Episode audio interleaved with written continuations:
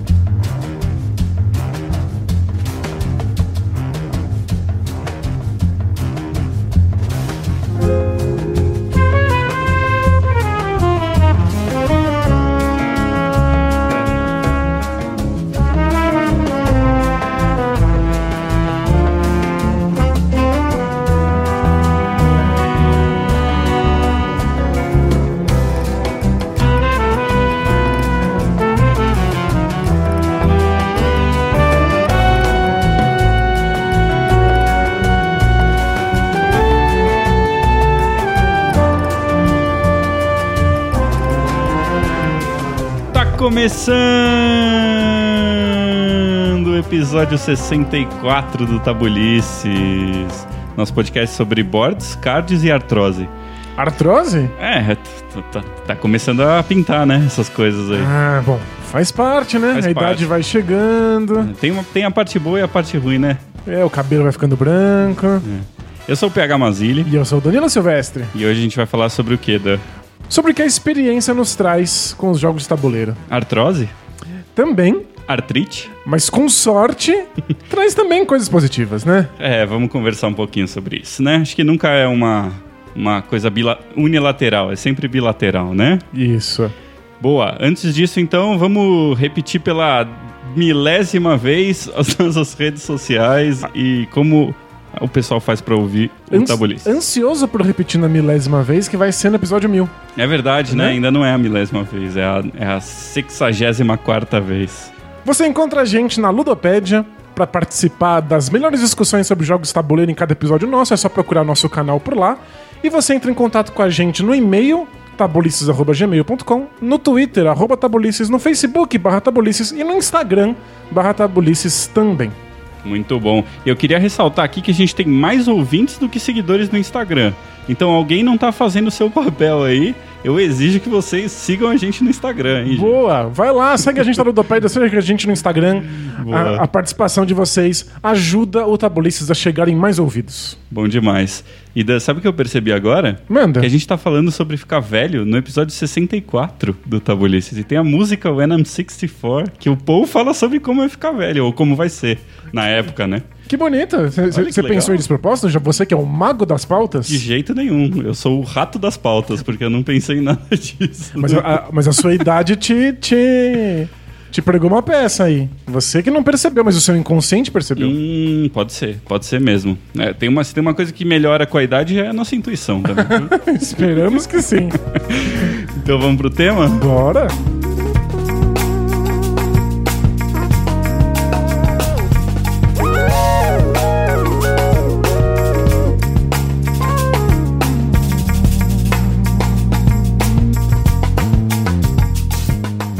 A gente ganha, o que a gente perde por jogar jogos por bastante tempo, Dan? Essa é a ideia que eu tive pra falar no programa de hoje. Queria começar falando que eu acho que a gente vai falar da nossa perspectiva que não é, com certeza, uma das mais experientes, nem de perto, porque tem gente que tem muito mais experiência com jogos de tabuleiro do que a gente, né? Sem dúvida. E mesmo que a gente jogue coisas desde que a gente nasceu, eu acho que a experiência com os jogos modernos de tabuleiro é uma experiência muito específica.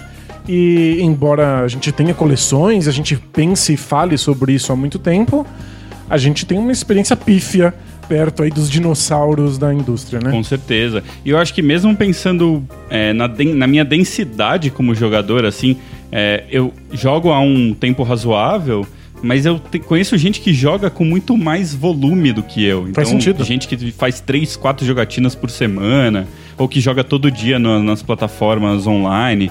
E eu nunca consegui ter essa rotina de, de jogos. Sempre tive uma certa frequência, mas com buracos, né? Então, na verdade, eu acho que o meu tempo de, de, de, de hobby não, não reflete exatamente a experiência que um, um jogador com esse tempo tem, né? Isso pode variar bastante ainda assim. E, e somo a isso o fato de que a nossa experiência com jogos de tabuleiro não necessariamente ampliou como a gente gostaria o nosso repertório de jogos. Uhum, Inclusive é uma questão que a gente recebe às vezes de ouvintes do Tabulices, de que a gente acaba citando quase sempre os mesmos jogos. Uhum. E, de fato, o nosso repertório é limitado. Sim. Porque eu acho que experiência com jogos de tabuleiro não necessariamente se transforma num maior conhecimento de todos os títulos. É verdade. E acho que é uma coisa que, que vale a gente conversar sobre como passar mais tempo jogando jogos de tabuleiro significa coisas diferentes para pessoas diferentes. É verdade, concordo totalmente. E então, para começar, é, eu acho que a gente podia, eu queria tentar ver com você como é que a gente enxerga a nossa própria mudança. Então, desde que a gente se conhece, que faz ainda menos tempo do que é o, o tempo que a gente joga jogos, será que tem alguma coisa que a gente consegue perceber que mudou né, nos nossos gos- gostos um do outro, né? Enfim, eu acho difícil, assim. Eu, eu tentei pensar um pouco se eu conseguir ver uma mudança no seu comportamento em relação aos jogos. E eu acho que, assim, obviamente a gente abre a cabeça, expande a cabeça, começa a experimentar jogos um pouco diferentes, né? Então. Eu conheci muitos jogos por sua causa e acredito que E eu vice-versa. também, claro. Mas eu não sei se eu consigo perceber uma mudança específica, sabe? Tipo, não, agora eu gosto de jogos mais assim, ou agora eu gosto de jogos mais assado. Eu acho que quando a gente se conheceu, nós já éramos maduros no, no, no jogo de tabuleiro. Acho que a gente já tinha experimentado coisas suficientes e pensado sobre jogos o bastante para que a gente já, já tivesse consolidado um pouco dos nossos gostos, das nossas preferências. Hum, pode ser. Eu acho que várias coisas desde que a gente se conheceu se, se modificaram, especialmente na minha relação com a minha coleção, por exemplo. Hum, Mas não necessariamente nos meus gostos. Eu acho que eu meio que já sabia o que funcionava e o que não funcionava. Entendi. É, eu acho que pra mim é, o que mais muda é a minha perspectiva mesmo, é, é o meu olhar pros jogos, né? Então, não só pelo fato da gente conversar tanto aqui no Tabulices e fora também do Tabulices, não só entre nós dois, mas com vários amigos, enfim. É, e, a, e a minha perspectiva em relação ao que é um design né, de jogo de tabuleiro, né, o que são mecânicas, como elas se interagem, qual a importância de tema e outras coisas que são vários dos assuntos que a gente já discutiu bastante aqui. Mas eu acho que eu consigo hoje em dia também olhar um pouco para como foi a minha experiência com os jogos no passado e ver coisas que eu go- gostei e também que eu não gostei, né? E eu acho que um dos motivos para eu ter trazido o tema também hoje é que eu comecei a perceber um pouco que eu acho que às vezes a gente tem experiências com os jogos que não são exatamente as que a gente gostaria de ter. E nem sempre é muito fácil mudar esses hábitos e, enfim, é, fazer com que essa, essa, esse ideal na sua cabeça acabe virando a prática, né? Não sei como que é pra você em relação a isso. Mas você tá dizendo que às vezes a partida que você tem não é como você queria ou a Não. sua relação com o hobby em Eu si? acho, que, eu acho que é uma coisa mais geral mesmo da relação com o hobby, né? É, acho que tem, tem, tem questões mais específicas de mecânicas e de, e de tema e, e, e coisas, né, de, de- preferências que foram mudando um pouco pra mim. Mas eu acho que muito mais relacionado a como eu jogo, como eu é, me relaciono com as pessoas que eu jogo, é, qual é o- a diferença, e isso acho que é um ponto bem específico, né? Qual que é a diferença fundamental entre o que eu almejo de um jogo e o que as pessoas que jogam comigo almejam? É, como eu fui aprendendo que ensinar jogos e aprender jogos às vezes é, são é a mesma experiência de ensinar um jogo pra mim e para as pessoas que estão aprendendo é uma experiência completamente diferente. Então eu acho que muito mais nesse sentido de como eu me relaciono com as pessoas, eu enxergo os jogos em relação também ao que as outras pessoas enxergam, enfim, esse tipo de coisa. Perfeito. É, acho que tem uma, uma questão central aqui, que é quando a gente começa no hobby, os jogos de tabuleiro não necessariamente estão atrelados ao mundo real. As nossas possibilidades financeiras, nossas possibilidades sociais, a quantidade de amigos que a gente tem, os amigos que querem jogar jogos de tabuleiro. A gente simplesmente está interessado em jogar e a gente não sabe exatamente como isso vai se dar no mundo. Então, quando eu comecei a minha coleção, eu não tinha com quem jogar. Eu achava que eu ia comprar jogos interessantes e eventualmente eu ia encontrar as pessoas certas, ou que eu ia convencer pessoas que eu já conhecia a jogar. E a coleção foi indo um pouco nessa direção, né? Uma, uma coleção que mira as pessoas que topam jogar com você. Uhum. E com o passar do tempo, você vai vendo quais são as limitações reais. Você vai comprando coisas que você fala. Ah, eu até queria ter esse jogo, mas eu sei que não vai ver mesa. Hum. Eu sei que não vou encontrar ninguém que topa isso.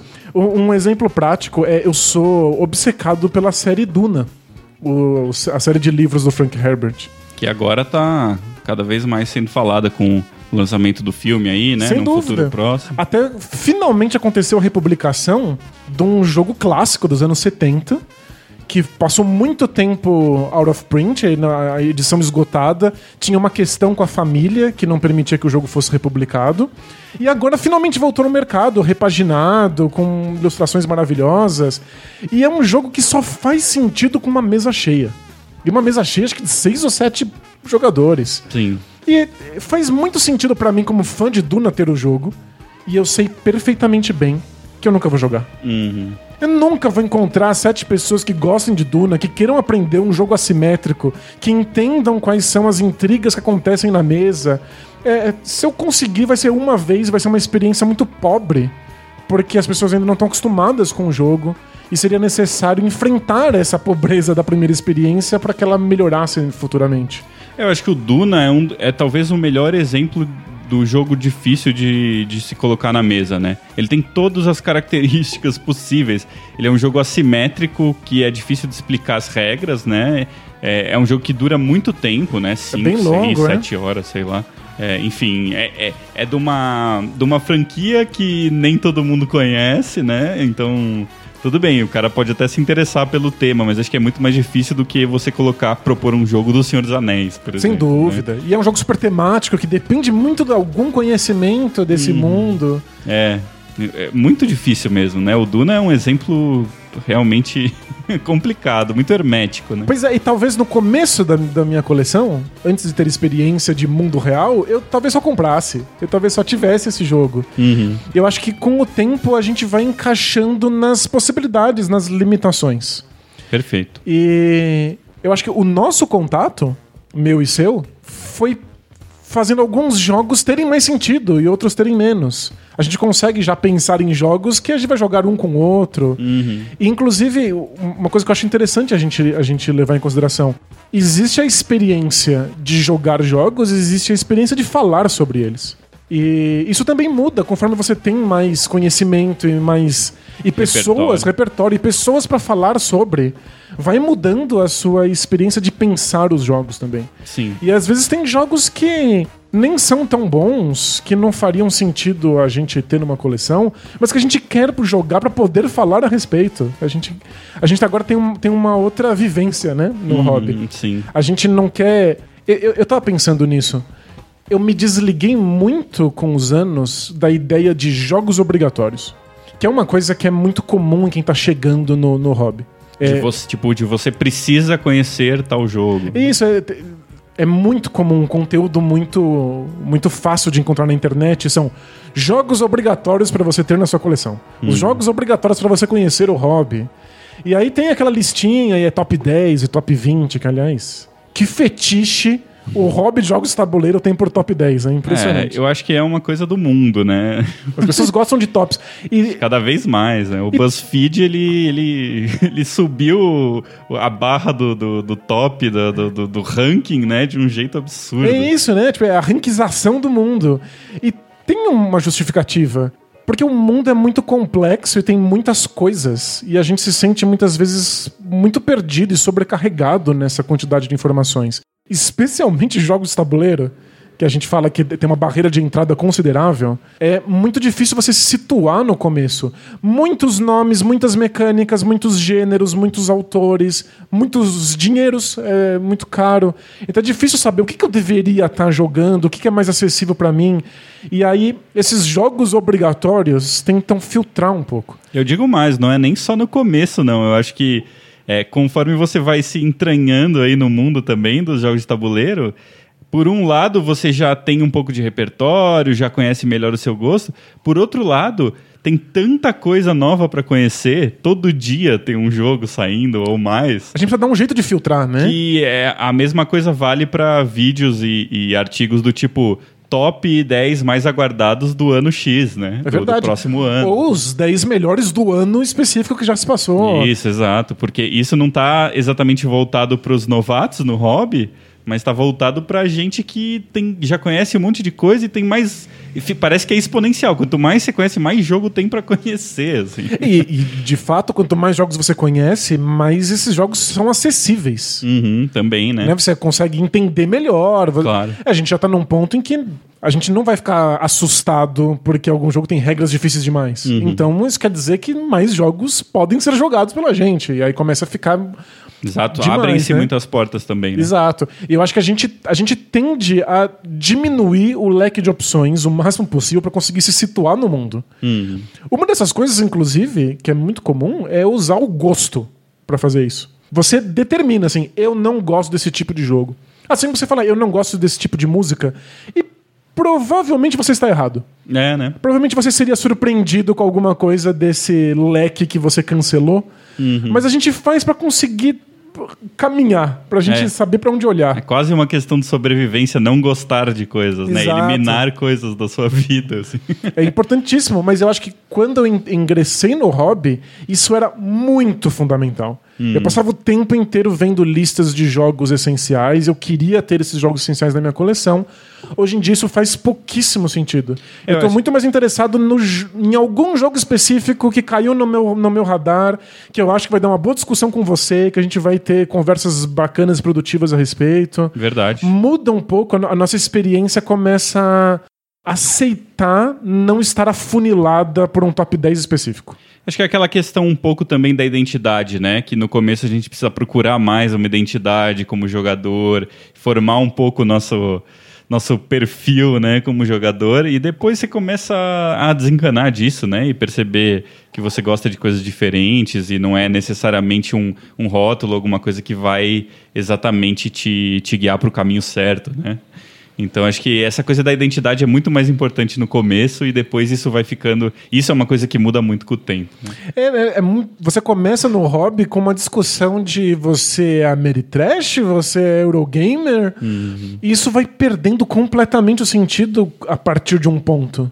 É. Eu sei que tem gente que ainda tem gostos é, muito específicos que, por sorte, se casam com esses estereótipos. É, isso. né? Não, é, acho que o- a conversa aqui não é sobre não poder se identificar com determinadas características. Exato, né? acontece, mas a gente não tá preso a essas delimitações. Exato. Se você encontra um gosto que, por sorte, casa com algum tipo de nomenclatura, ótimo, mas com a experiência no hobby, você deixa de ter que ser restrito por essas nomenclaturas. Uhum. É, e eu acho que aí a gente chega num ponto que é bem. pesa bem pra mim, que é essa questão. Eu acho que menos de coisas específicas mesmo, mecânicas, e muito mais de que tipo de sensações e, e conceitos muito mais gerais eu quero de um jogo, né? E, e eu acho que a minha trajetória.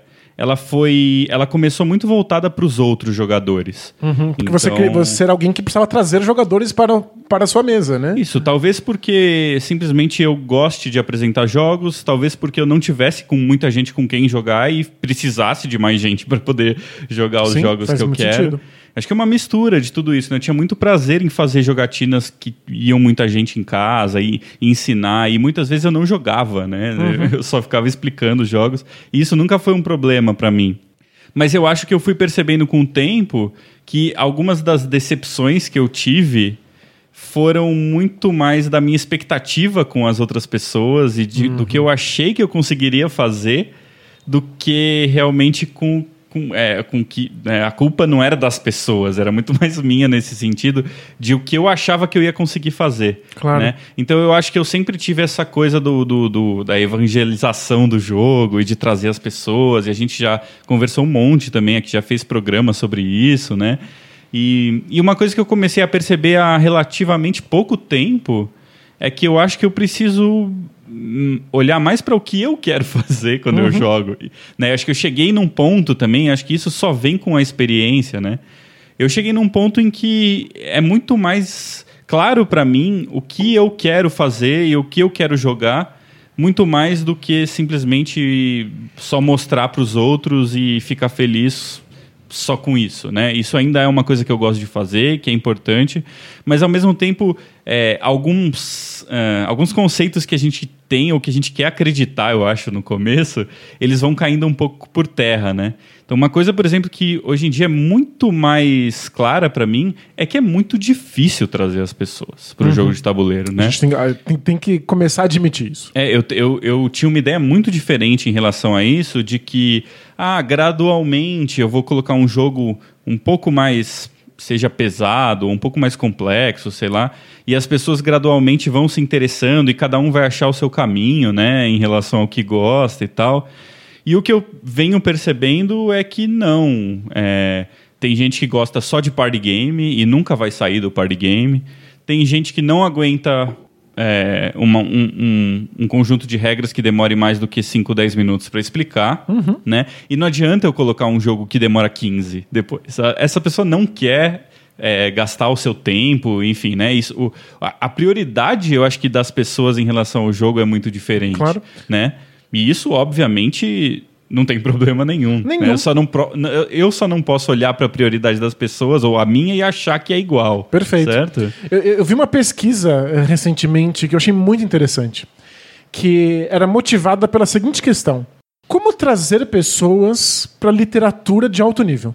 Como convencer as pessoas a lerem os grandes clássicos da literatura? Recentemente, inclusive, rolou umas tretas, né? Do Felipe Neto falando que não devia ter Machado de Assis. Isso, nas escolas. Nas escolas, gente concordando, gente discordando. E, de, e, e é, é uma questão muito importante para a educação mesmo. Como trazer alunos e adolescentes para a melhor literatura em língua portuguesa? Como Machado de Assis, por exemplo. E aí, muita gente defende que você traz aos poucos através de baixa literatura. No sentido de traga livros populares. Que as pessoas leiam Crepúsculo. Que as pessoas leiam esses romances é, românticos de banca. E aos poucos elas vão pegar o gosto pela leitura e chegarão na, na, na, na literatura de melhor qualidade.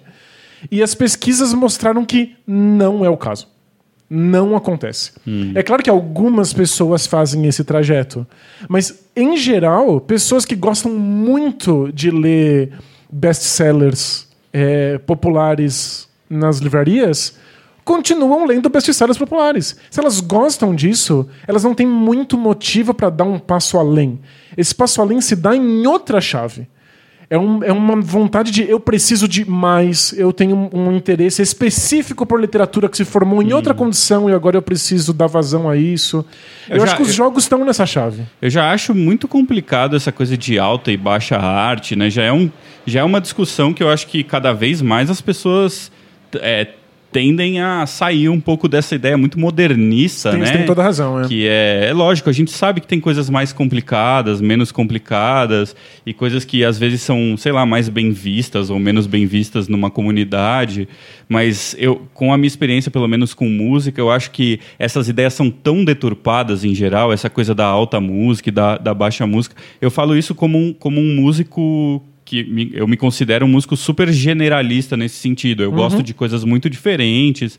E eu tento nunca colocar esse tipo de juízo de valor porque é muito complicado. Tem coisas maravilhosamente excelentes que não são valorizadas, né, em estilos que não são valorizados e, e vice-versa, né? Então tem coisas que são aclamadíssimas e simplesmente não, não acho que precisariam ser, enfim, né? É, é, esses crivos eles, sem, eles sempre estão muito relacionados a uma coisa de poder, né? E, e que é muito complicado. Você tem razão. Acho que a, a, questão da terminologia é um problema. Já é um problema, né? É, mas uhum. eu, eu acho que a questão é como fazer esse trajeto entre a arte ou o entretenimento mais acessível hum. e o entretenimento é. mais complexo, mais desafiador. Sim, acho que isso que eu tô falando não invalida toda essa discussão, justamente porque a gente sabe que tem caminhos, né? Tem, tem coisas que aparecem antes ou depois, que tem um, que você precisa ter mais repertório para entender, que tem níveis de complexidade diferentes e não tem problema nenhum. Isso é assim mesmo.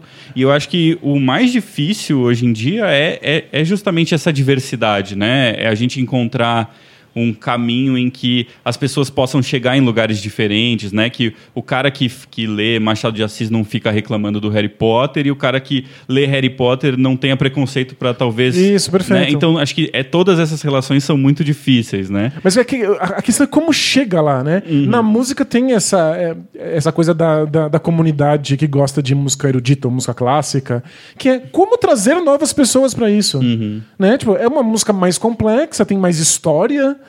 Você precisa ter um, um, um repertório histórico para conseguir aproveitar aquilo. Como trazer as pessoas para isso? Porque gostar de música não necessariamente te leva nessa direção. Uhum. É, e eu acho que tem muito, muita coisa errada mesmo do jeito, no jeito que se apresenta. Independente dessa questão dessa pesquisa, né, que você comentou aí, do, eu acho que, na minha opinião, pelo menos, existe uma uma certa vontade espontânea das pessoas para conhecer as coisas, né? É muito difícil forçar as pessoas nesse sentido. Então, é isso que você falou. Se o cara quer continuar lendo o best-seller da livraria, ele vai continuar lendo o best-seller da Exato. livraria. E se o cara quer, quer, quer jogar party game, ele, ele vai, vai, continuar, jogando, jogando party, party game. game Não tem um trajeto natural, orgânico, uhum. uma escada necessária.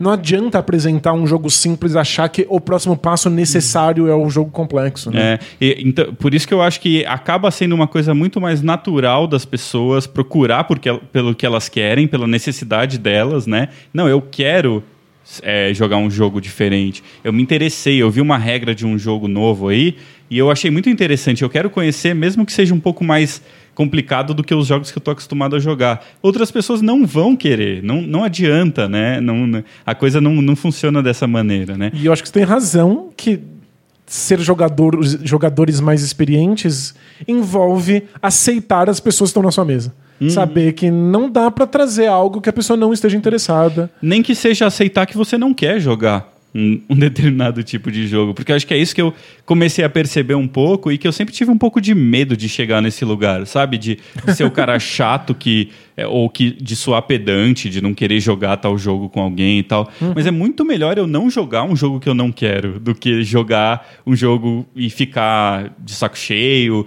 ou fazer a experiência das outras pessoas ser pior né? Então, é lógico, eu, eu acho que eu estou muito longe de ser esse cara totalmente fechado que só vai jogar o, né, o, o euro pesado que não sei o quê, ou o jogo é, cheio de regras, ou sei lá o quê. Uhum. Mas eu acho que eu percebi que eu preciso aceitar um pouco isso também, sabe? Então, eu não quero jogar. Eu cheguei num ponto em que acho que a coisa mais importante para mim num jogo de tabuleiro hoje em dia é eu lembrar, é eu ter uma experiência que vai, vai ficar na minha memória.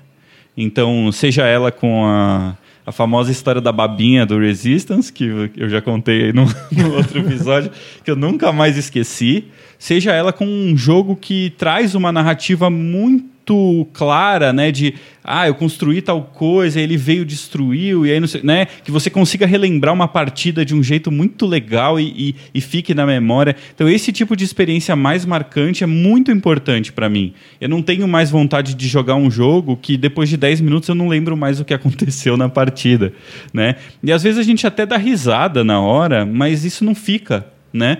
E, e, esse tipo de, de risada eu quero ter conversando com os meus amigos, tomando cerveja. Não, não jogando. jogando. Né? E, e Você quer alguma coisa que dure mais, que satisfaça mais. É, eu acho que a importância dos jogos para mim é tão grande que eu quero, eu quero que essas experiências fiquem guardadas, sabe? E é uma coisa que não tem a ver com uma mecânica específica ou com um tema específico, né? Tem a ver com, com o que eu almejo dos jogos e que eu só consegui perceber acho que no último ano, sei lá, que, que, legal, que a gente né? vem jogando, né? Então, acho que tem essa diferença também, né, do, do que é o nosso gosto em relação a coisas específicas, que a gente já era mais maduro, a gente já, a gente já entendia, mas às vezes a gente não entende essas coisas mais gerais, que é né, da experiência geral do que você procura, né, do que você quer jogando. Faz sentido. E eu sei que às vezes parece brega, mas jogar é uma maneira espetacular de conhecer mais sobre você mesmo. Uhum. Né? Tipo, às vezes a gente vai aprendendo o que faz sentido, o que não faz, como é que a gente se comporta, que tipo de coisa a gente lembra ou não lembra, né? como é que o nosso desejo pelas coisas se configura. Uhum. Jogar é uma, é uma ma- maneira incrível de você entrar em contato com isso. Porque jogos propõem novas possibilidades. Né? Jogos são isso. São uma série de restrições que geram um monte de possibilidades. E é legal ver quais possibilidades te encantam e não te encantam, quais encaixam melhor, quais você, você se lembra quando termina e quais são completamente esquecíveis. Verdade. Né? Eu, no fim das contas, eu acho que isso vale para qualquer coisa que uma pessoa gosta muito né, de fazer. Então, você vai se conhecer melhor quanto mais você fizer aquilo que te, te, te dá prazer, te dá vontade de fazer. Né? E no nosso caso, especificamente, a questão dos jogos é muito importante. Além de tudo, o jogo de tabuleiro, especificamente, tem essa questão da relação com as pessoas. Ele é muito rico nesses sentidos é, meta-jogo, né? É, além da partida em si.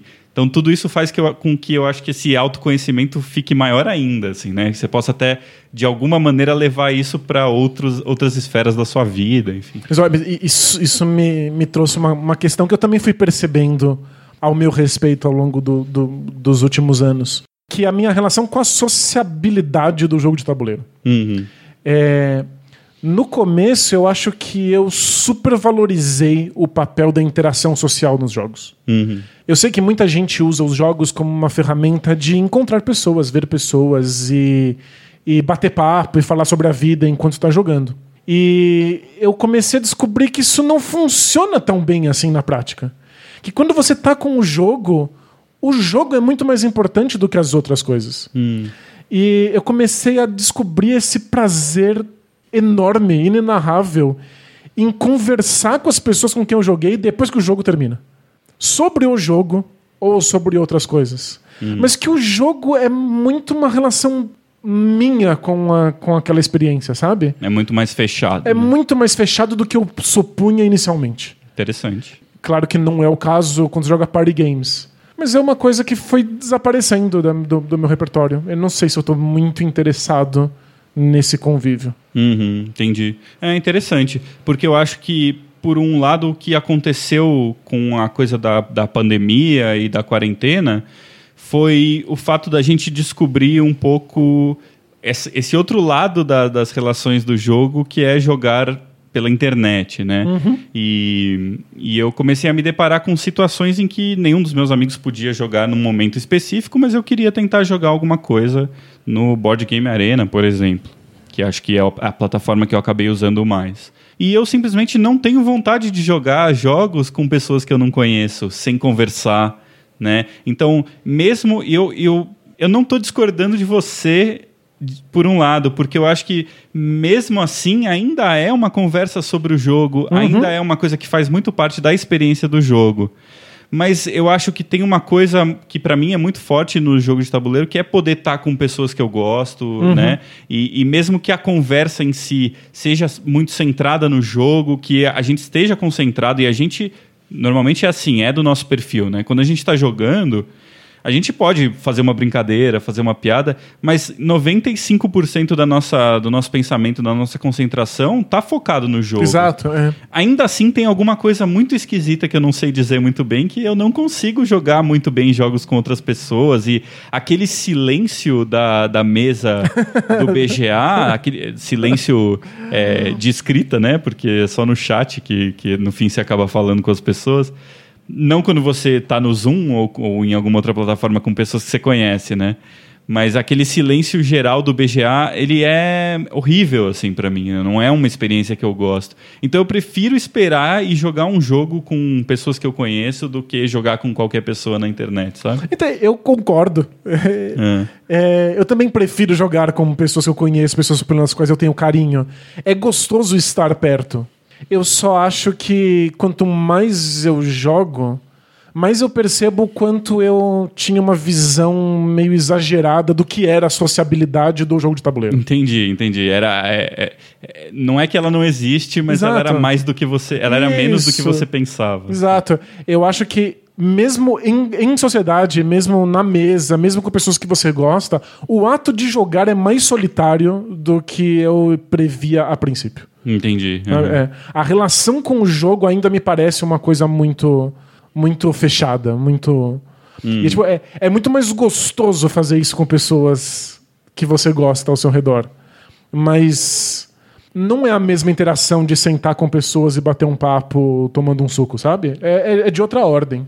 Mas você não acha que esse papo que você comentou sobre o jogo depois, todo, todo esse repertório, ele não é fundamental para a experiência, no sentido é, de que a sociabilidade às vezes não está acontecendo durante o jogo, mas acontece muito depois? Sem dúvida. E, e eu acho que isso é uma coisa que eu descobri também com a experiência. É, eu gosto tanto ou mais de falar sobre o jogo do que eu gosto de jogar. É, tem uma parte discursiva que, claro, é forte em mim, faz parte da minha construção, mas que eu acho que é muito forte em jogos. Eu acho que falar sobre jogos é uma das experiências mais importantes do jogo. É o jeito com que o jogo se mantém. Porque senão, como o jogo é um intervalo da vida, é uma coisa que você faz desatrelada das outras coisas do mundo real, ele se dissipa no momento que ele termina. E dá- tem essa vontade humana de não permitir que dissipe. De eternizar, né? A gente quer de algum jeito. Então a gente fala sobre o jogo de futebol depois que ele acontece. A gente debate os nossos esportistas favoritos. A gente assiste o jornal esportivo porque quer ver como acontece. Uhum. Tem essa vontade de manter viva uma coisa que a gente sabe que no instante que termina a partida, morreu. Não existe mais. Não existe mais. Então eu, eu descobri e admiti isso. Uhum. Tipo, Eu quero mais falar sobre os jogos do que eu quero necessariamente jogar alguma coisa. Hum. É, eu acho que essa. A gente também. Isso é muito claro, na verdade, né? Que quando a gente começa a jogar e a gente tá empolgado, a gente tem muito mais vontade de conhecer todos os jogos e de, né? E, e- e essa coisa do FOMO é muito mais forte também, né? Do, do que. Não que a gente não tenha, mas eu acho que é. É muito mais por coisas específicas hoje em dia. E antigamente é preciso conhecer tudo, preciso saber sobre tudo, não posso dizer que eu não joguei tal jogo, né? Aquele tipo de pensamento que vai, vai ficando um pouco de lado, eu acho. É, agora a gente quer jogar aquelas coisas que a gente acha que vai render uma boa discussão. E essa é uma coisa legal sobre ter experiência com qualquer coisa. Que é, primeiro, o seu encantamento fica levemente comprometido. É um desses pontos negativos de você envelhecer. É mais difícil se encantar com alguma coisa quando você já tem muito repertório. né? Então, você já viu aquilo antes, as coisas não são tão impressionantes. Mas por outro Logo de lado, cara. por outro lado, eu acho que cada detalhe que é diferente é muito mais legal. então, né? exato, e aí permite que algumas coisas sejam únicas e especiais e diferentes e a gente tenha, por conta da experiência, a possibilidade de reconhecer isso. E aí já não é só um experimentar, é um ser capaz de falar a respeito. Porque não só a gente vai criando um repertório de jogos, a gente vai criando um repertório linguístico para falar sobre as coisas. Então a gente consegue falar sobre as mecânicas, para falar, caramba, isso eu nunca vi antes. Essa mecânica interagindo com essa eu nunca tinha visto acontecer. Então tipo, a gente se encanta menos com a experiência geral, porque a gente não é tão surpreendido com qualquer coisa, mas a gente consegue falar e discutir e, e levar isso para um outro nível quando a gente vê essas coisas únicas que acontecem. É, o que, que foi? A gente. Eu joguei pela primeira vez recentemente o Great Western Trail, Sim, a caixa mais feia da história dos jogos de tabuleiro. com certeza. A gente, a gente fez a votação, né, Dan? É. Não no podcast, mas a gente fez fora. Em primeiro lugar, Great Western Trail. Em segundo lugar, Agrícola ou Porto Rico ganhou? Olha, acho que, acho que a caixa do Porto Rico é mais feia, mas a arte do agrícola é pior. Não, acho, que, acho que em termos do que tem dentro da caixa, ninguém nunca vai bater o Agrícola. Acontece. Mas vai lá, não quero desviar. No, no Great Western Trail, é, eu reconheci alguma mecânica de um jeito específico que eu nunca tinha visto. Você É aquela que questão dos das cartas de objetivo poluírem o seu baralho, né? Isso, ele é um jogo de deck building, então você está construindo um baralho enquanto você joga, e você quer ter o melhor baralho, o baralho mais eficiente possível, que tenha as vacas de maior valor possível, porque você tem que passar pelo seu deck durante toda uma viagem, e no final dessa viagem você quer acabar esse deck, a sua mão, com as cartas de maior valor possível. Mas quando você pega objetivos, que é uma coisa muito comum em jogos de tabuleiro, quem nunca viu objetivos de fim de jogo? É, você- normalmente é assim, né? Você pega uma carta ou um tile de objetivo e deixa ali do seu ladinho. E no final do jogo você vê cumprir se ele. você cumpriu ou não. É, o mais comum é pega dois no começo do jogo, escolhe um. Exato. Ou então pega dois e cumpre um. Uhum. Não, tipo, é o básico. E no Great Western Trail, você pega esses objetivos, eles vão pro seu deck. E aí, quando ele aparece na sua mão, você pode se comprometer a cumprir esse objetivo. E se você não consegue, você perde pontos. Mas se você consegue, você se livrou dele da sua mão, ele para de poluir o seu baralho. Sim. Então, tipo, é muito interessante. E eu nem sabia ainda qual, qual, ia- qual iam ser as consequências disso. E é o tipo da regra que se você tá explicando pra um jogador meio novato, Eu falar, tá bom. é, ele vai, ele vai falar, ah, tá bom, ok, É isso. legal. E é, eu fiquei profundamente encantado com isso, sem saber exatamente quais iam ser as consequências, mas porque t- tava propondo um modelo que eu nunca tinha visto. O que mostra que a, é- é, a gente forma mesmo uma linguagem, né? Porque foi exatamente um dos pontos que também me encantou quando eu vi as regras do jogo. né? É isso, é, é- é muito legal. A gente começa a ser capaz de reconhecer padrões. Então a gente reconhece o que é novo, a gente reconhece o que parece que vai funcionar, a gente reconhece o que parece que não vai funcionar. Perfeito.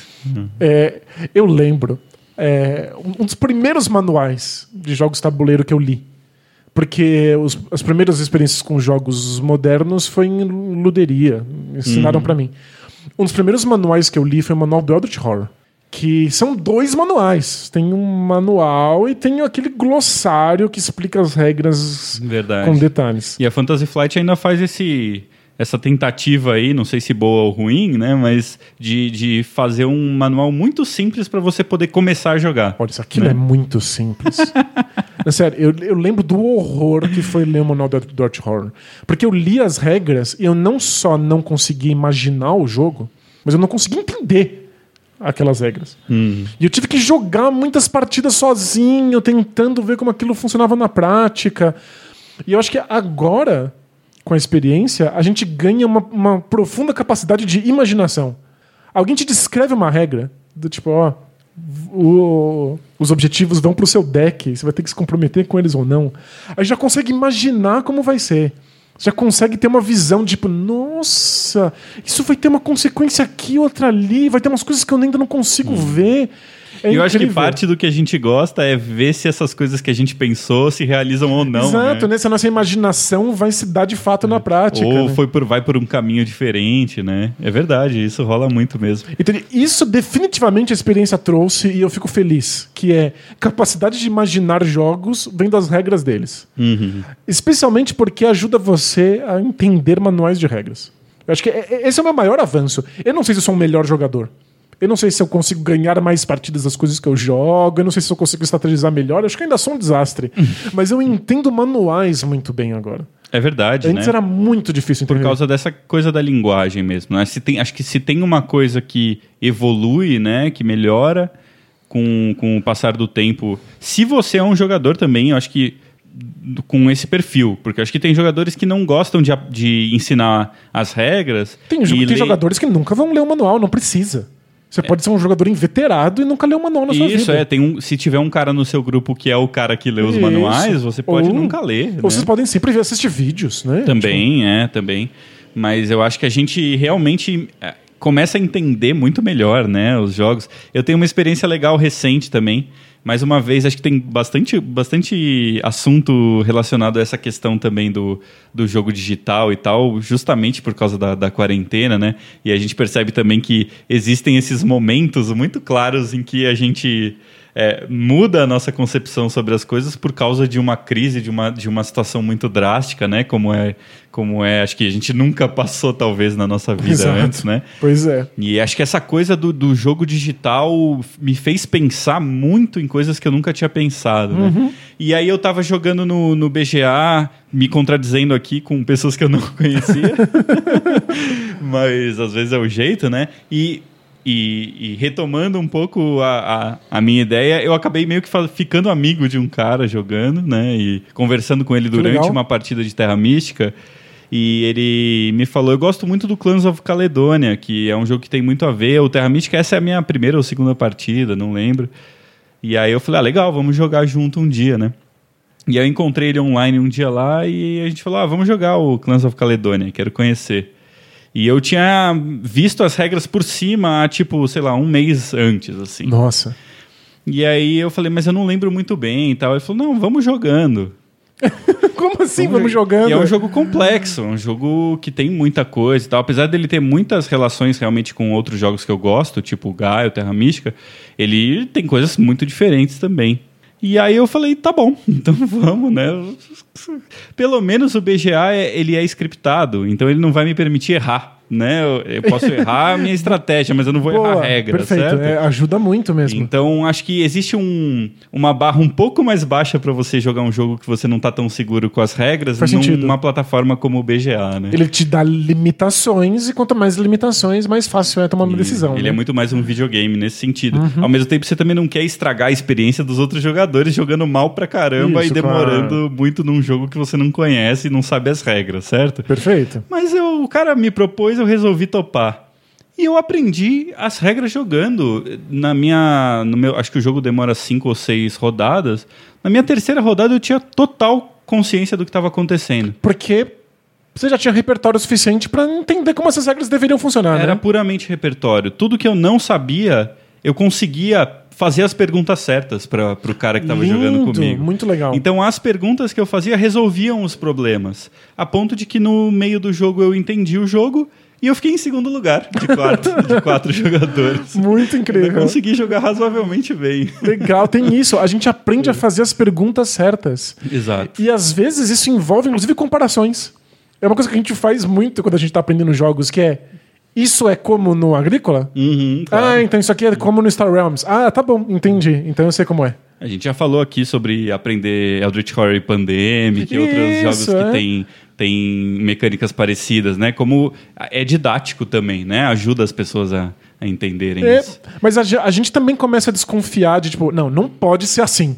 Não, tipo, é, essa regra não pode ser desse jeito, senão esse jogo seria quebrado. E aí você sabe perguntar sobre isso. Então, Uhum. não pode ser assim, né? Então, como é? E aí alguém pode te apontar a direção. Quando a gente estava jogando, ah, rolou isso, né? Quando a gente, quando eu te apresentei o Great Western Trail, rolou alguma regra que agora não lembro qual era, que em determinado momento do jogo eu parei e falei assim: "Peraí, deixa eu ver o manual, porque eu não tenho certeza se isso é exatamente assim". E não era.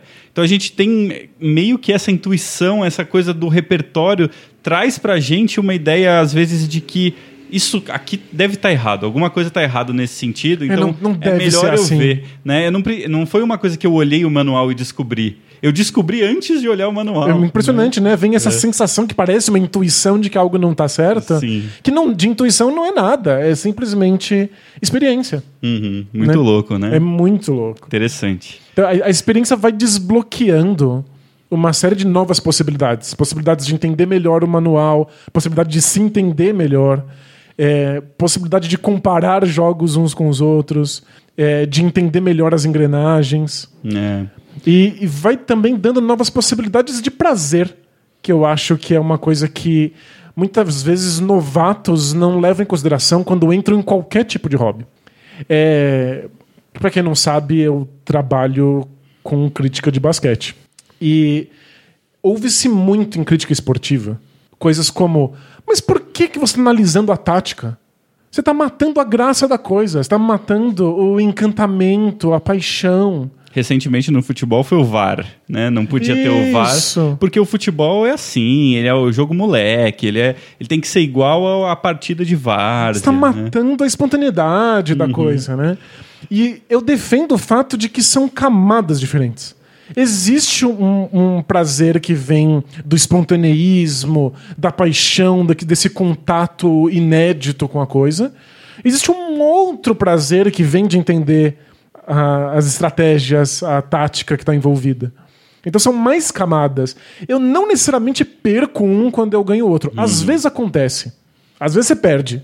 É, pode acontecer. Pode acontecer. né? Mas talvez seja mais culpa sua do que da, do próprio jogo, É, da, da própria experiência. né? Mas são outras camadas. O prazer não, não, não, não desmonta. Uhum. Né? Tipo, você descobre outros lugares em que você se diverte. Sim. É, tem tem uma experiência muito engraçada que eu tive né, nessa pandemia jogando Tapestry solo. Foi que dá para usar uma inteligência artificial no, no browser que faz os. Você sempre joga com dois oponentes solo.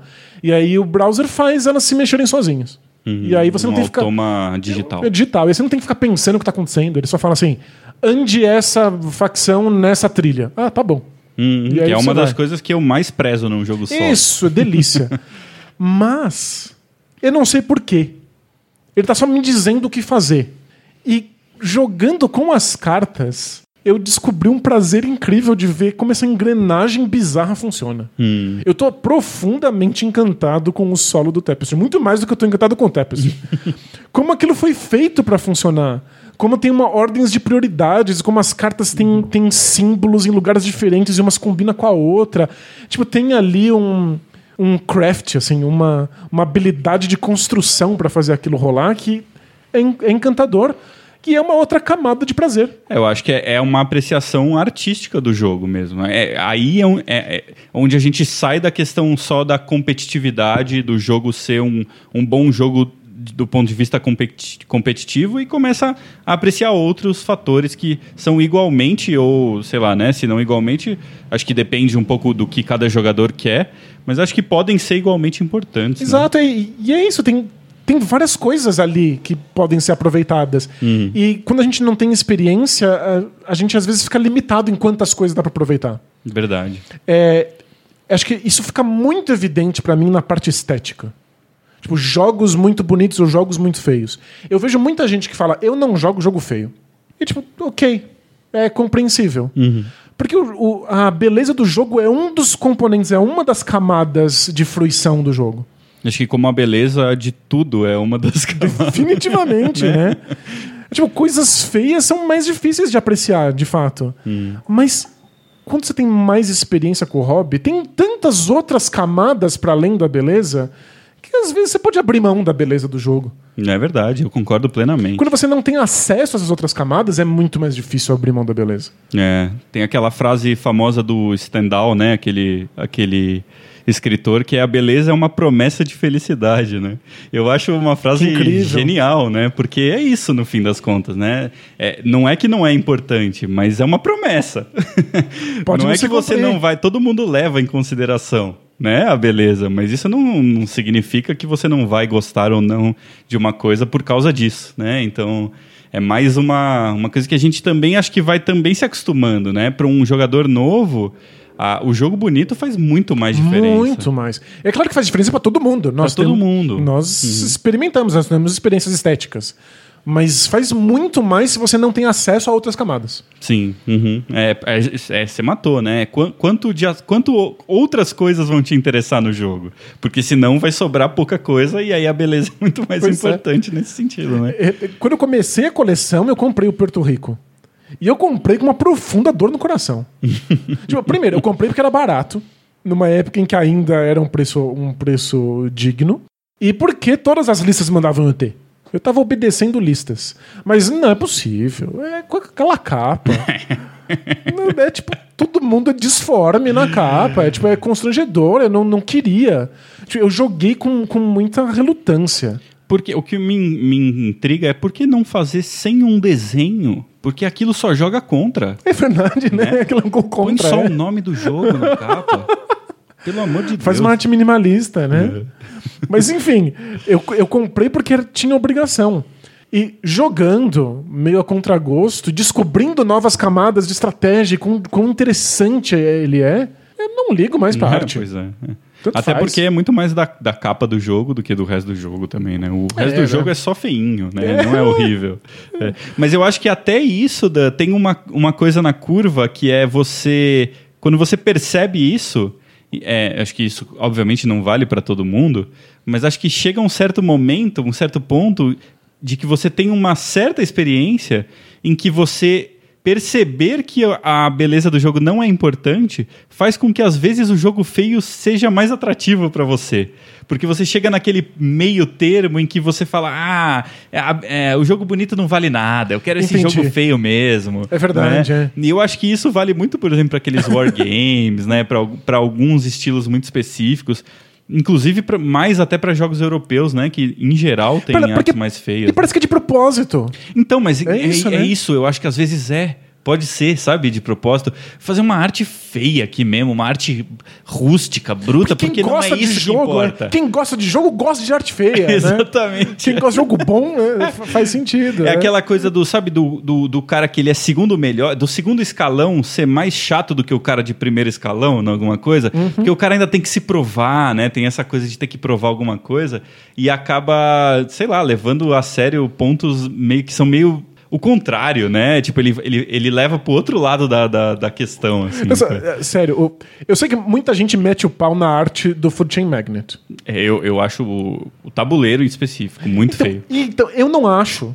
Eu acho a arte perfeitamente adequada e condizente com o período histórico. Então, tipo, eu tô, eu tô fora dessa discussão. Certo. Porém, o verso da caixa é branco.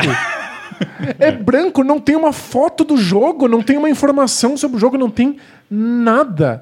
Ali, pra mim, é um grande eu não me importo. É. Se você é um jogador sério, e a frente da caixa diz, né, que é um jogo para O, o manual, o o manual. manual, né? For serious gamers, é, é, para jogadores dois a muito sérios. jogadores sérios. Então, se você é um jogador sério, você não deveria ter, estar vendo nada, nenhuma informação, nenhuma foto, nenhuma imagem desse jogo no verso dessa caixa. É, não, mas é de propósito. É de propósito. Não, então- e, e o pior é branco, e aí vai, e você vai colocando do lado do outro jogo, pega um pouquinho da tinta do jogo que Não. tá do lado, vai ficando sujo. Então o meu Food Chain Magnet hoje em dia ele é off-white, né? Ele é aquele branco sujo. Eventualmente ele vai virar cinza. Talvez, é, pode, pode chegar nesse ponto. E eu não ligo porque Food Chain Magnet é um dos meus jogos favoritos na é um vida. jogaço, É né? um jogaço, eu sou apaixonado, é incrível. E- Mas me incomoda um pouco Então, mas- essa, essa falta de, de, de- Sabe, de. Ah, não sei explicar. Mas é, tem uma frase famosa da Explorer, né? Que é a empresa que faz o Food Chain Magnet, que é: se você não pode perder no primeiro turno, pra que ter um primeiro turno? Que me parece só esse tipo de frase meio tipo, puta, beleza, você quer ser Ed, sabe? Você quer ser meio.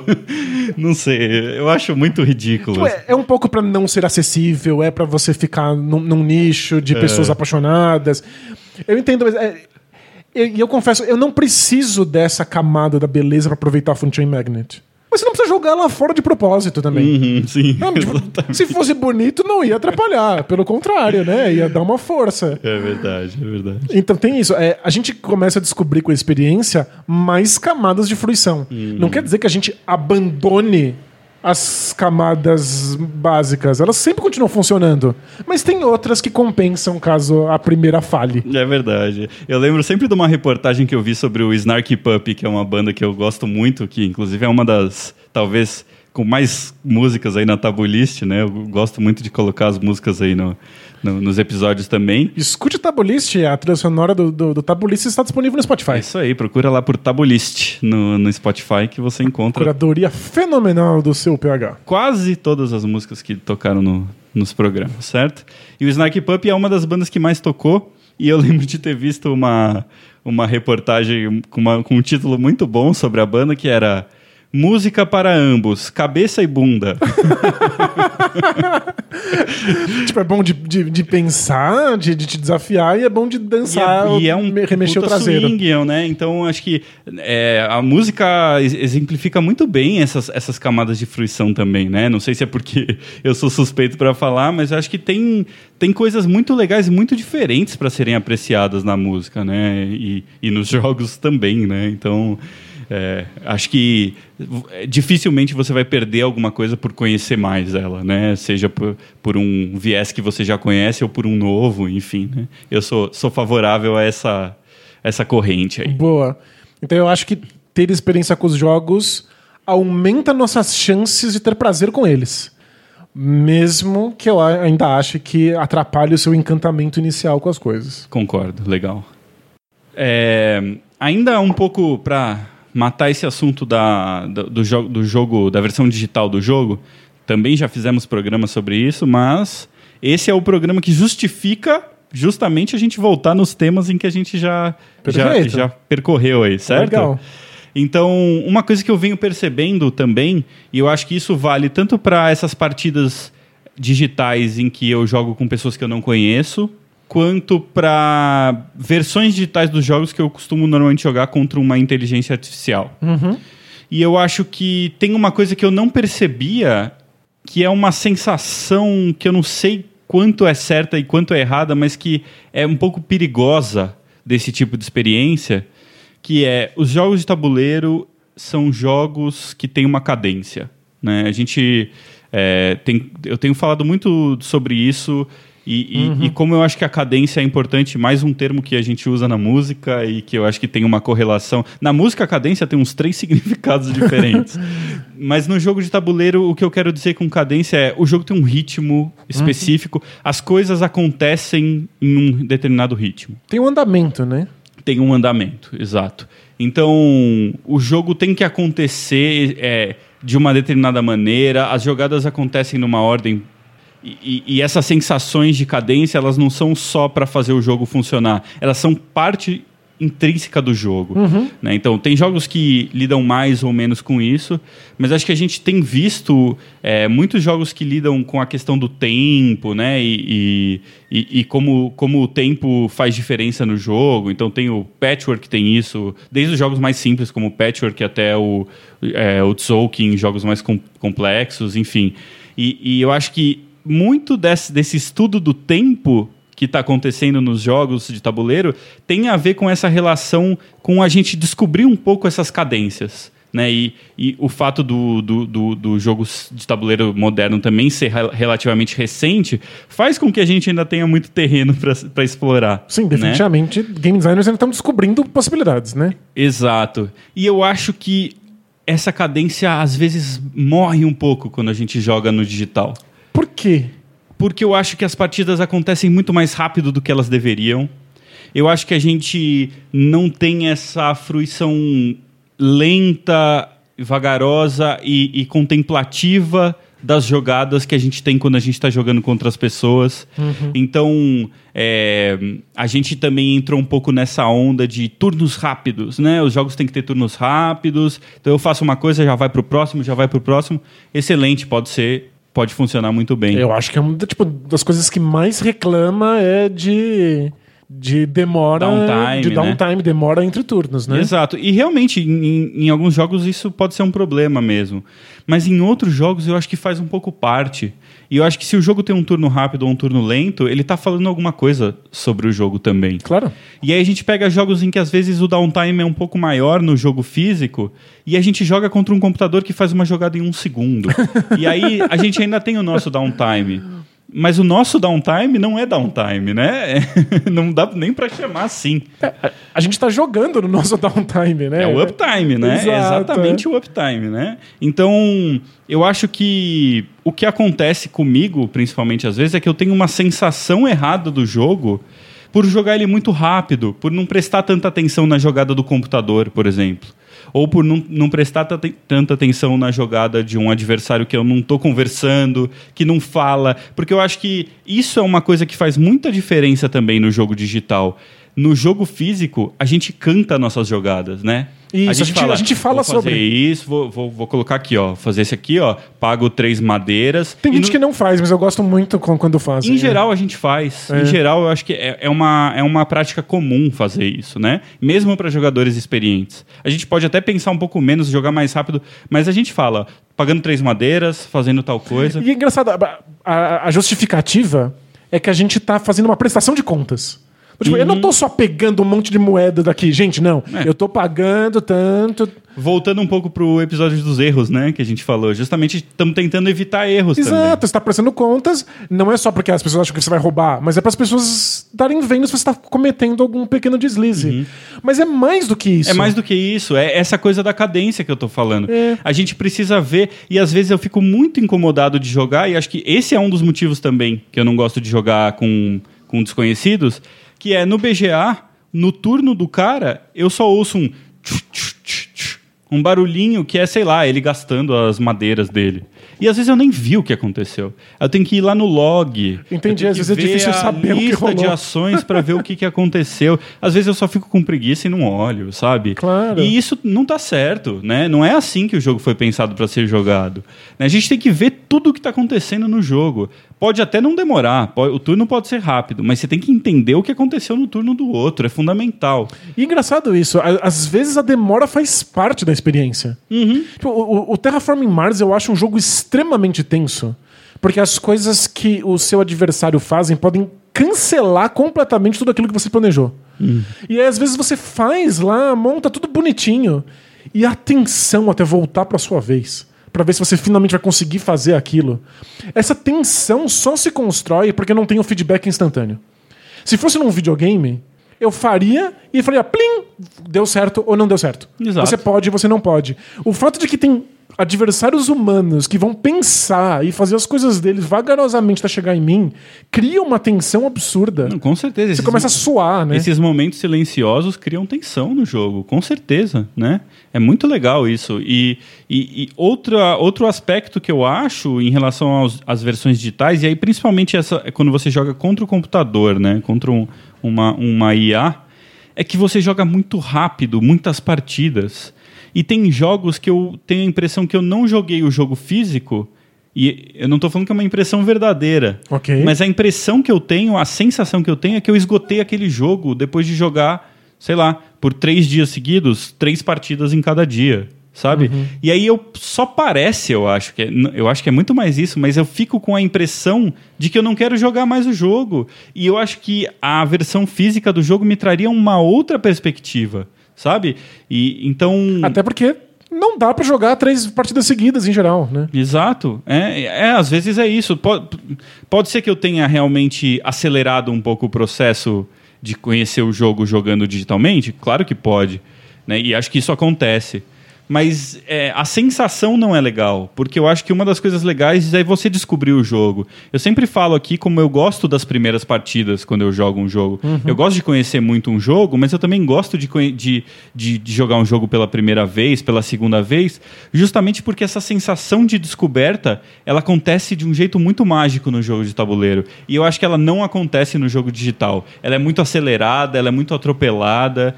Então é uma das coisas que eu, que eu acho que eu fui percebendo com o tempo também. Caramba. Eu sempre fui um defensor assim muito forte dos jogos da- das versões digitais. E eu acho que jogando mais, tendo essa experiência na quarentena, eu fui percebendo um pouco que a gente perde algumas coisas que eu não tinha visto, sabe? Pelo Faz- menos pra mim, né? Não, fa- faz muito sentido.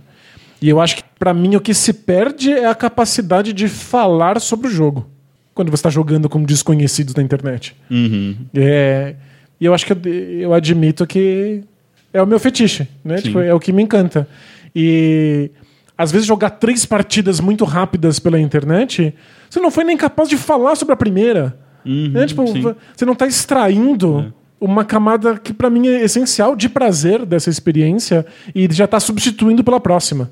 É, eu, eu acho que é muito por uma. Por a gente estar acostumado com sensações mais rápidas e, e, e fruições mais rápidas das coisas, né? Então, se o cara vai jogar, sei lá, Counter-Strike, Hearthstone, seja lá o jogo que for na internet contra alguém, a partida termina em três minutos, sabe? Tipo, acabou a partida, claro. começa a outra, e aí você não vai ficar conversando sobre cada partida, né? Cê- ah, Muitas vezes você nem vai conversar sobre- com ninguém sobre as partidas.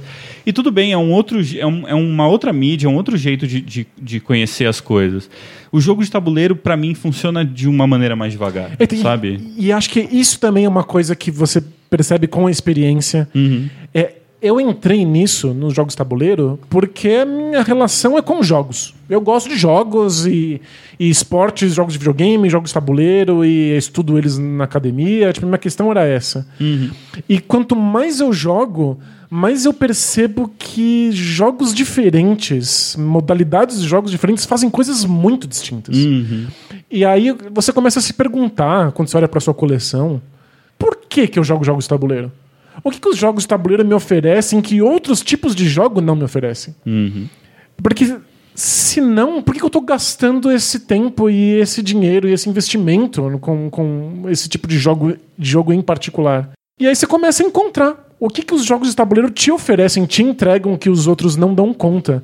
E eu acho que, de fato, essa contemplação, esse ritmo, alguma demora, é esperado disso. Senão eu estaria jogando outra coisa. Sim. Senão eu estaria jogando esses jogos de videogame que tem partidas de 3, 5 minutos. Né? E que são trazem algum tipo de satisfação. Eu não tô, eu não tô deslegitimando essa. Não, acho eu, que não é, não é essa não questão. É isso. É Gosto entender caramba, que né? os ritmos são diferentes. Exato. Né? É que jogos de tabuleiro me entregam outra coisa. Se eu quisesse uma resposta imediata, um feedback instantâneo, eu teria outras possibilidades. Verdade. E com a experiência a gente vai descobrindo o que, que os jogos de tabuleiro nos oferecem que são só deles. E aí a gente começa a procurar mais disso. É, esses jogos de tabuleiro que querem simular outras coisas, eu comecei a perceber que eu prefiro as outras coisas. É, eu acho que eu também. Isso é uma coisa que eu acho que eu pude perceber também. Que foi mudando um pouco para mim, né? Eu quero jogo de tabuleiro que é jogo de tabuleiro, né? Exato, né? Eu não quero. Eu não gosto. Isso, para falar a verdade, nunca foi minha praia, mas eu nunca gostei muito de jogo de destreza, tipo Croc, no Jenga, essas coisas. Que eu acho que é uma outra experiência, né? É, um, é, é quase um outro, uma outra modalidade, assim. Uhum. E que, no momento, pelo menos, não me interessa. Nunca me interessei muito. Eu não quero jogos de tabuleiro que parecem jogos de videogame, né? Ou. É, aí é, tem uma questão um pouco mais complicada para mim, que é a questão dos dungeon crawlers, né? Que você pode dizer que é meio que uma tentativa de RPG, né, no jogo de tabuleiro. Mas eu acho que bons dungeon, dungeon crawlers, como é o caso do Gloomhaven, por exemplo, trazem muito mais do que. ou muito, uma sensação muito diferente Isso. do que um RPG traria. Eu acho que são muito diferentes É. só, né? Então, é, eu concordo com você também. E para fechar, então, da- você comentou um pouco dessa questão da, da coleção. E é uma das coisas que eu, que eu queria falar um pouco aqui, porque eu acho que. Eu, para quem não sabe, eu já comentei aqui outras vezes, eu praticamente nunca me desfaço de um jogo, então a minha coleção foi, foi crescendo bastante. Hoje eu devo ter quase 150 jogos, mais ou menos. E eu acho que pela primeira vez eu começo a pensar se eu realmente quero ter essa coleção e olhar um pouco para jogos que agradam as outras pessoas, né? Como eu falei, e não agradam tanto a mim. Então, é, também, obviamente, por motivos financeiros e, enfim, né? Por a gente também já saber um pouco melhor o que a gente quer. é, eu queria ouvir um pouco de você, depois eu falo um pouquinho também sobre como você vê a sua coleção, né? Como era, qual era a sua expectativa de coleção antigamente? Se isso tem mudado? Perfeito. É, Começo dizendo que minha coleção não faz mais sentido. Porque a, a coleção acontece num tempo. E a gente não tá colecionando todos os jogos de tabuleiro. Outros jogos tabuleiros começados com a letra A. Porque aí é fácil, você tem objetivos muito específicos.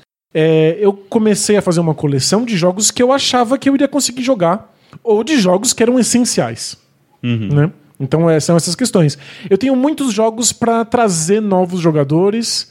E não é uma coisa que eu faço, eu não tenho muita essa oportunidade. Não sei se, eu- se eu- se esses jogos têm lugar na minha coleção. É, Não são os jogos que te vêm à mente, né? Não- quando você quer jogar. não são coisa. jogos que eu, que eu tenho prazer específico em jogar.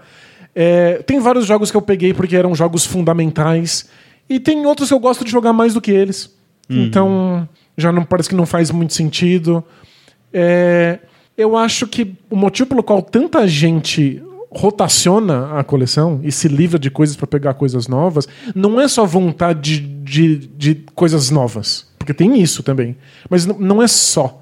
É, é porque as coisas param de fazer sentido. Nós não somos estáticos. A gente não tem gostos que estão tão esculpidos em pedra, sabe? As coisas vão mudando, as circunstâncias vão mudando. Eu não tô mais na mesma situação social e familiar que eu tava quando eu comecei. Eu não tenho mais as mesmas pessoas para jogar do que quando eu comecei. A coleção precisa começar a ser repensada. Eu tem, tem muita coisa na, na, na- na minha estante que eu bato o olho e às vezes dá tristeza. Porque eu Que tá sei. parado Eu ali. sei que não vou jogar mais. Eu sei que não, não, não encaixa mais com o meu momento. Tem um pouco essa esperança de que, como as coisas mudam, talvez elas voltem a fazer sentido daqui a uns anos, né? É verdade. E aí a gente acaba segurando muito o jogo né, nessa expectativa. Mas eu também, eu, eu nunca vendi um jogo da minha coleção, nem nunca troquei. E tudo, também tô começando a cogitar essa possibilidade. É, e eu acho que por um lado também essa coisa da, da- de, todo, de todas essas descobertas que eu venho tendo sobre o meu, meus gostos, enfim, fazem também com que a minha coleção esteja um pouco completa em certo sentido.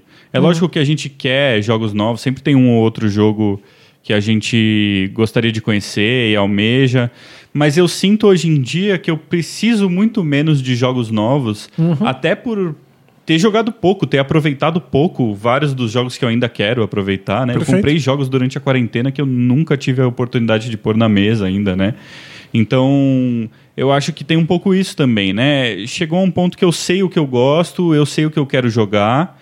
Eu vou tentar procurar pessoas que têm mais o mesmo gosto que eu. Perfeito. Isso faz com que eu não precise muito ficar indo atrás de jogos para chamar outras pessoas também, né? E, e, e alguns desses jogos que estão também na minha coleção caíram um pouco nesse limbo de que eu gosto, mas eu não sei se eu quero jogar alguma dessas coisas é, em vez de colocar uma coisa que eu gosto mais na mesa. É, tem, é, tem isso. Às, às vezes não é que o jogo é ruim, não é que a gente não gosta do jogo. É que tem tantos outros e você gosta mais de outros, né? Uhum. Você não consegue mais imaginar a situação em que isso seria jogado. Exato. E eu acho que é- tem essa coisa um pouco também da profundidade, né? Eu, uma coisa que eu, que eu fui percebendo é que eu posso conhecer um jogo vendo as regras dele e de repente jogando uma partida no BGA. Eu não preciso ter o jogo para ter essa experiência, né? Então, eu tem muito jogo na minha coleção que eu quero me aprofundar. E eu penso muito mais hoje em dia em, em, em ter expansões para jogos que eu gosto, sabe? Ter é, mais possibilidades para jogos que eu já joguei bastante do que ficar comprando jogos novos, né? Então acho que isso também é uma mudança um pouco. Eu nunca fui de comprar tantas expansões ou de gostar tanto de expansões. E eu olho, por exemplo, para o que eu vai sair, né? O que está planejado para sair esse ano no Brasil e eu tenho, hum, em geral, mais vontade de algumas expansões do que de jogos em si, né? E, e, enfim, acho que é um pouco por aí, né? Faz sentido. Eu acho que o hobby sofre de uma questão de colecionismo. A gente certamente tem coleções maiores do que a gente precisa. É que precisar é um termo complicado, porque É. no fundo a gente não precisa de nada. Mas a gente tem coleções maiores do que é viável, do que é possível de ser jogado. É. A gente parece que está tentando tapar todas as eventualidades que possam acontecer. Essa, é essa ansiedade do nosso, do nosso mundo, assim, né? É isso. É. O que, e se? E que se acontecer de num dia específico tiver uma criança, um adolescente, uma velhinha e o Silvio Santos na, na- na minha sala, então eu vou ter esse jogo aqui porque eu vou finalmente colocar na mesa. É verdade. E eu acho que com a experiência, quanto mais velho a gente fica, mais a gente percebe que não, o Silvio Santos não vai vir na minha sala. É, e o Silvio Santos vai querer jogar qual é a música, né? Isso, Eu não vai quero acontecer. jogar com ele. Vai vai jogar Pablo com ele. É, pois é. é Acontece. verdade. Mas não, você não vai apresentar o jogo, você não vai ter essa oportunidade pra jogar com a senhora idosa, sabe? Não, é, é- tá- acho que a gente tem um pouco de, de uma mentalidade de escoteiro. Sabe, a gente quer ter uma coisa no canivete, assim, pra qualquer eventualidade. Canivete suíço, né? É, a gente. Tipo, não, se acontecer isso, eu trouxe essa comida, eu trouxe essa água, eu tenho essa faca, eu sei dar esse nó. E nada nunca acontece. No fundo, você tá só ajudando a gente a atravessar a rua, sabe? Sim, é verdade. É, então eu, eu, eu também tô tendendo com o tempo a querer uma coleção mais enxuta, admitir que eu tenho um monte de jogos legais e eu ponho Terraforming Mars na mesa. Sabe? Então é isso, que eu tenha todas as expansões do Terraforming Mars, que eu tenha a melhor versão disponível dele. É, e ao mesmo tempo, eu acho que não, você não precisa simplesmente falar, "Ah, tenho que admitir que esse jogo nunca vai ver mesa. Eu acho que se você quer que o jogo veja a mesa, vai atrás de fazer Pode a ser, mesa é, acontecer. Pode né? acontecer também, claro. Então, é, tem esses dois lados, né? Acho que às vezes você vai olhar para um jogo e falar assim: não, esse jogo não vai ver mesa porque eu acho que eu mesmo não quero, né? Isso, Agora, se é. você quer, então tenta fazer acontecer, né? Não- Perfeito. Melhor do que ficar jogando coisas que você não quer muito jogar, eu acho. Boa. Acho Certo. que se libertar de ter que jogar coisas que você não quer porque você tem que atrair pessoas pro hobby. Às vezes é importante, mas chega um momento em que precisa ser mais do que isso. Exato.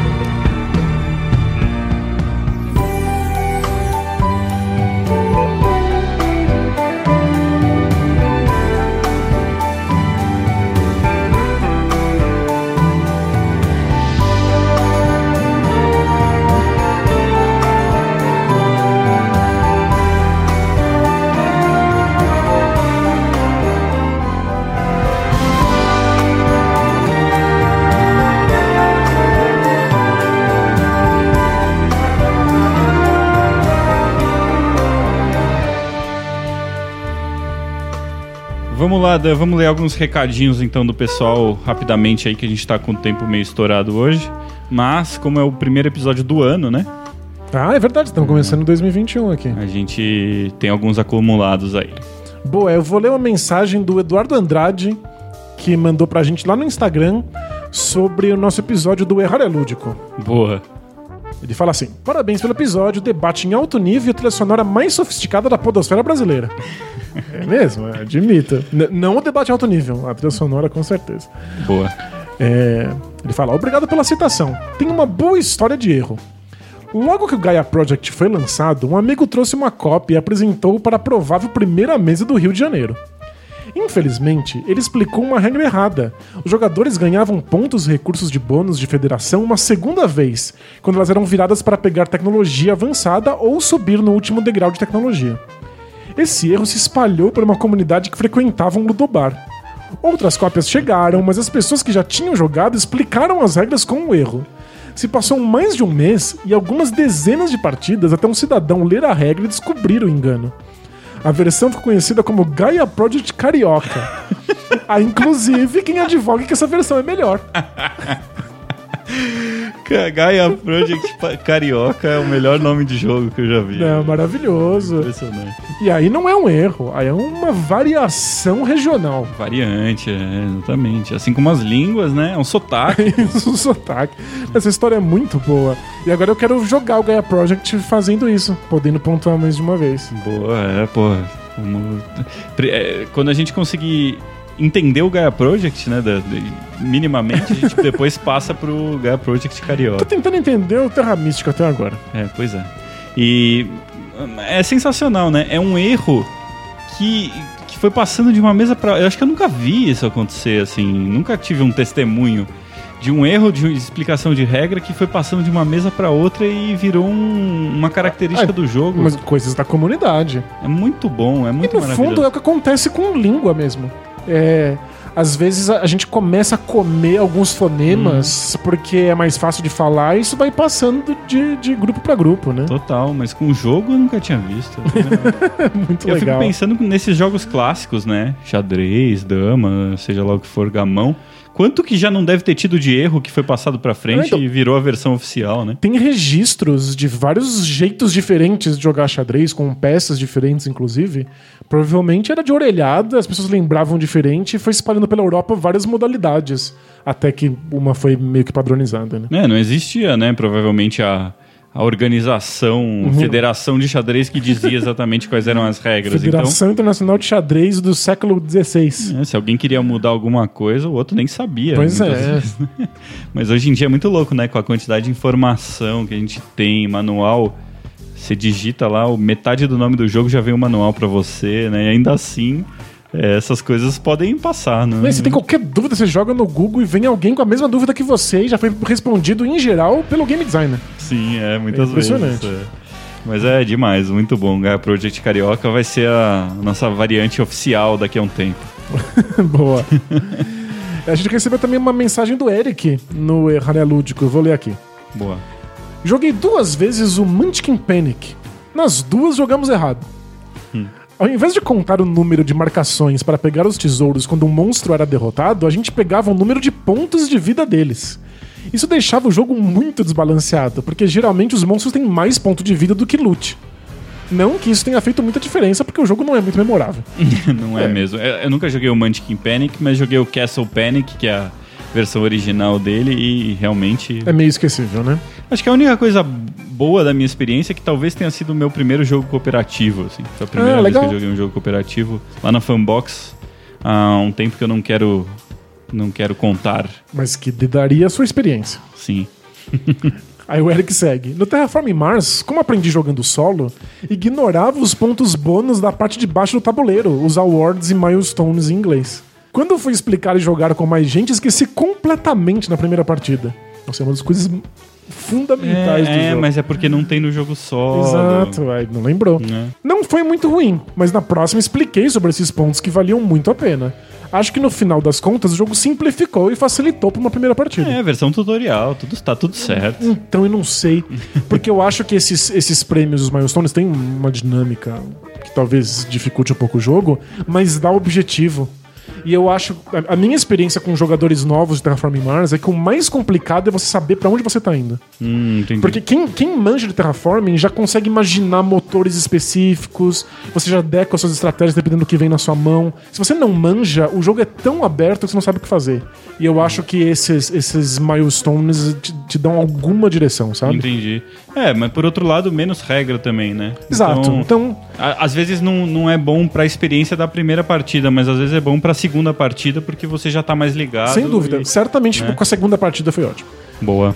E aí ele segue, ó. Se um erro é identificado, geralmente decidimos por manter o erro e corrigir nas próximas partidas ou jogadas, dependendo do tipo de erro. Uhum. O importante é a experiência, não totalmente seguir as regras ao pé da letra. Boa. É isso É. aí. Na nossa partida de GWT rolou, né? Eu, eu tinha me confundido. Eu- é, é o. É o, me- é o meu ponto fraco na explicação do GWT é lembrar que você. de explicar para os outros que você pode fazer o upgrade das construções. Então, se você construiu uma construção 1, para simplificar aqui para quem não conhece o jogo, de nível 1, a de nível 2 você põe em cima pagando só a diferença, pagando só um em vez de Perfeito. pagar dois, né? Eu sempre esqueço. Acho que de todas as vezes que eu expliquei, eu não lembrei nenhuma. Então, e, certamente foi por isso que eu perdi o jogo. Ah, não, não foi. Não fez, não fez a menor diferença. É, não, até que é, nesse caso foi meio no começo, né, do jogo. Acho que a Thalita lembrou, né? A minha esposa lembrou que eu não tinha falado isso. E acabou que tava meio no começo do jogo, deu pra retificar. E a gente passou a jogar o jogo com a regra valendo, não fez nenhuma Isso, é, não- diferença, não, né? não, não mudou nada. Você vê que é muito de caso a caso, né? Essa Exato, questão é. dos erros. Então, e esse é o tipo de coisa que você tem que decidir na hora e que quanto mais experiência você tem, mais fácil fica decidir. Também é verdade. Né? Tipo, novatos veem um erro na mesa e não sabe o que fazer. E aí a chance de você dissipar o círculo mágico e falar, ah, dançou, é muito maior. É né? verdade, é verdade. É isso, Dan? É isso? Ficamos por aí? Tá legal. Ficamos, já, já, já temos idade o bastante pra não poder ficar gravando aí por duas horas consecutivas. É verdade. Não, não, não tem mais a, a, a minha. é, meu bico de papagaio já não me permite mais ficar sentado esse tempo todo nessa posição aqui. E aí, vamos jogar alguma coisa que você descobriu recentemente que funciona pra você? Que é, tá dentro do seu gosto pessoal aí? Vamos, vamos sim. Eu, eu escolhi jogar hum, Cards Against Humanity. Depois de tudo isso, né? que horror. Esse foi um que eu joguei no começo do hobby e que eu tenho um amigo que ainda é encantado. É, ainda é a coisa que ele quer jogar. É, e simplesmente não faz mais sentido. Não, né? vem um monte de gente pra amigos meus que sabem que eu adoro o jogo, vem falar: Joguei um jogo que eu adorei, Cards Isso, Against é. Humanity. Eu falo: Ah, é, legal. Mas não. Eu acho que o. ca- Bom, o Cards, Cards Against Humanity tem outros problemas além só de eu não gostar do jogo, né? Sem, sem dúvida. É, inclusive de assédio moral no, no, no- No desenvolvimento. no desenvolvimento, né? Parece que é uma empresa bem complicada. Fora que as próprias cartas do jogo em si, elas incentivam uma certa é, toxicidade meio esquisita, né? Enfim, eu, eu acho um jogo esquisito em muitos aspectos. Sem dúvida. Mas é. Quanto menos repertório você tem, mais fácil é achar uma- uma- uma- um jogo desses muito divertido. É, talvez, talvez. Né? Beleza, então, Dan. Vamos jogar, não. Vamos, vamos escolher alguma coisa séria agora. O que, que você quer jogar aí? Eu não queria falar nada, mas eu trouxe o barraginho aí. hein? Opa, eu topo um barragem. Esse é um desses que, olha, tem muita regra. É melhor você ser capaz de comparar com outros jogos pra entender o que tá acontecendo. É verdade. Vamos pro barragem. Valeu! Tchau!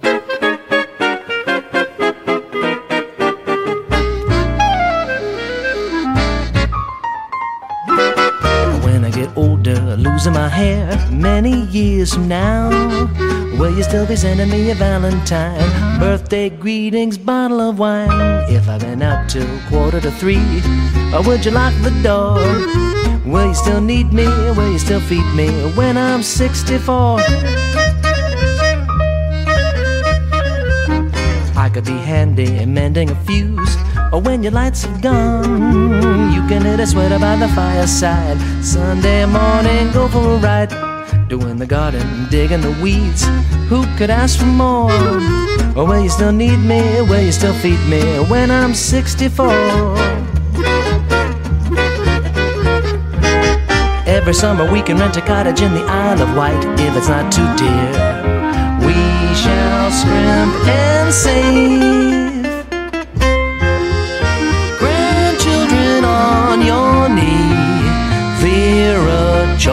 And Dave.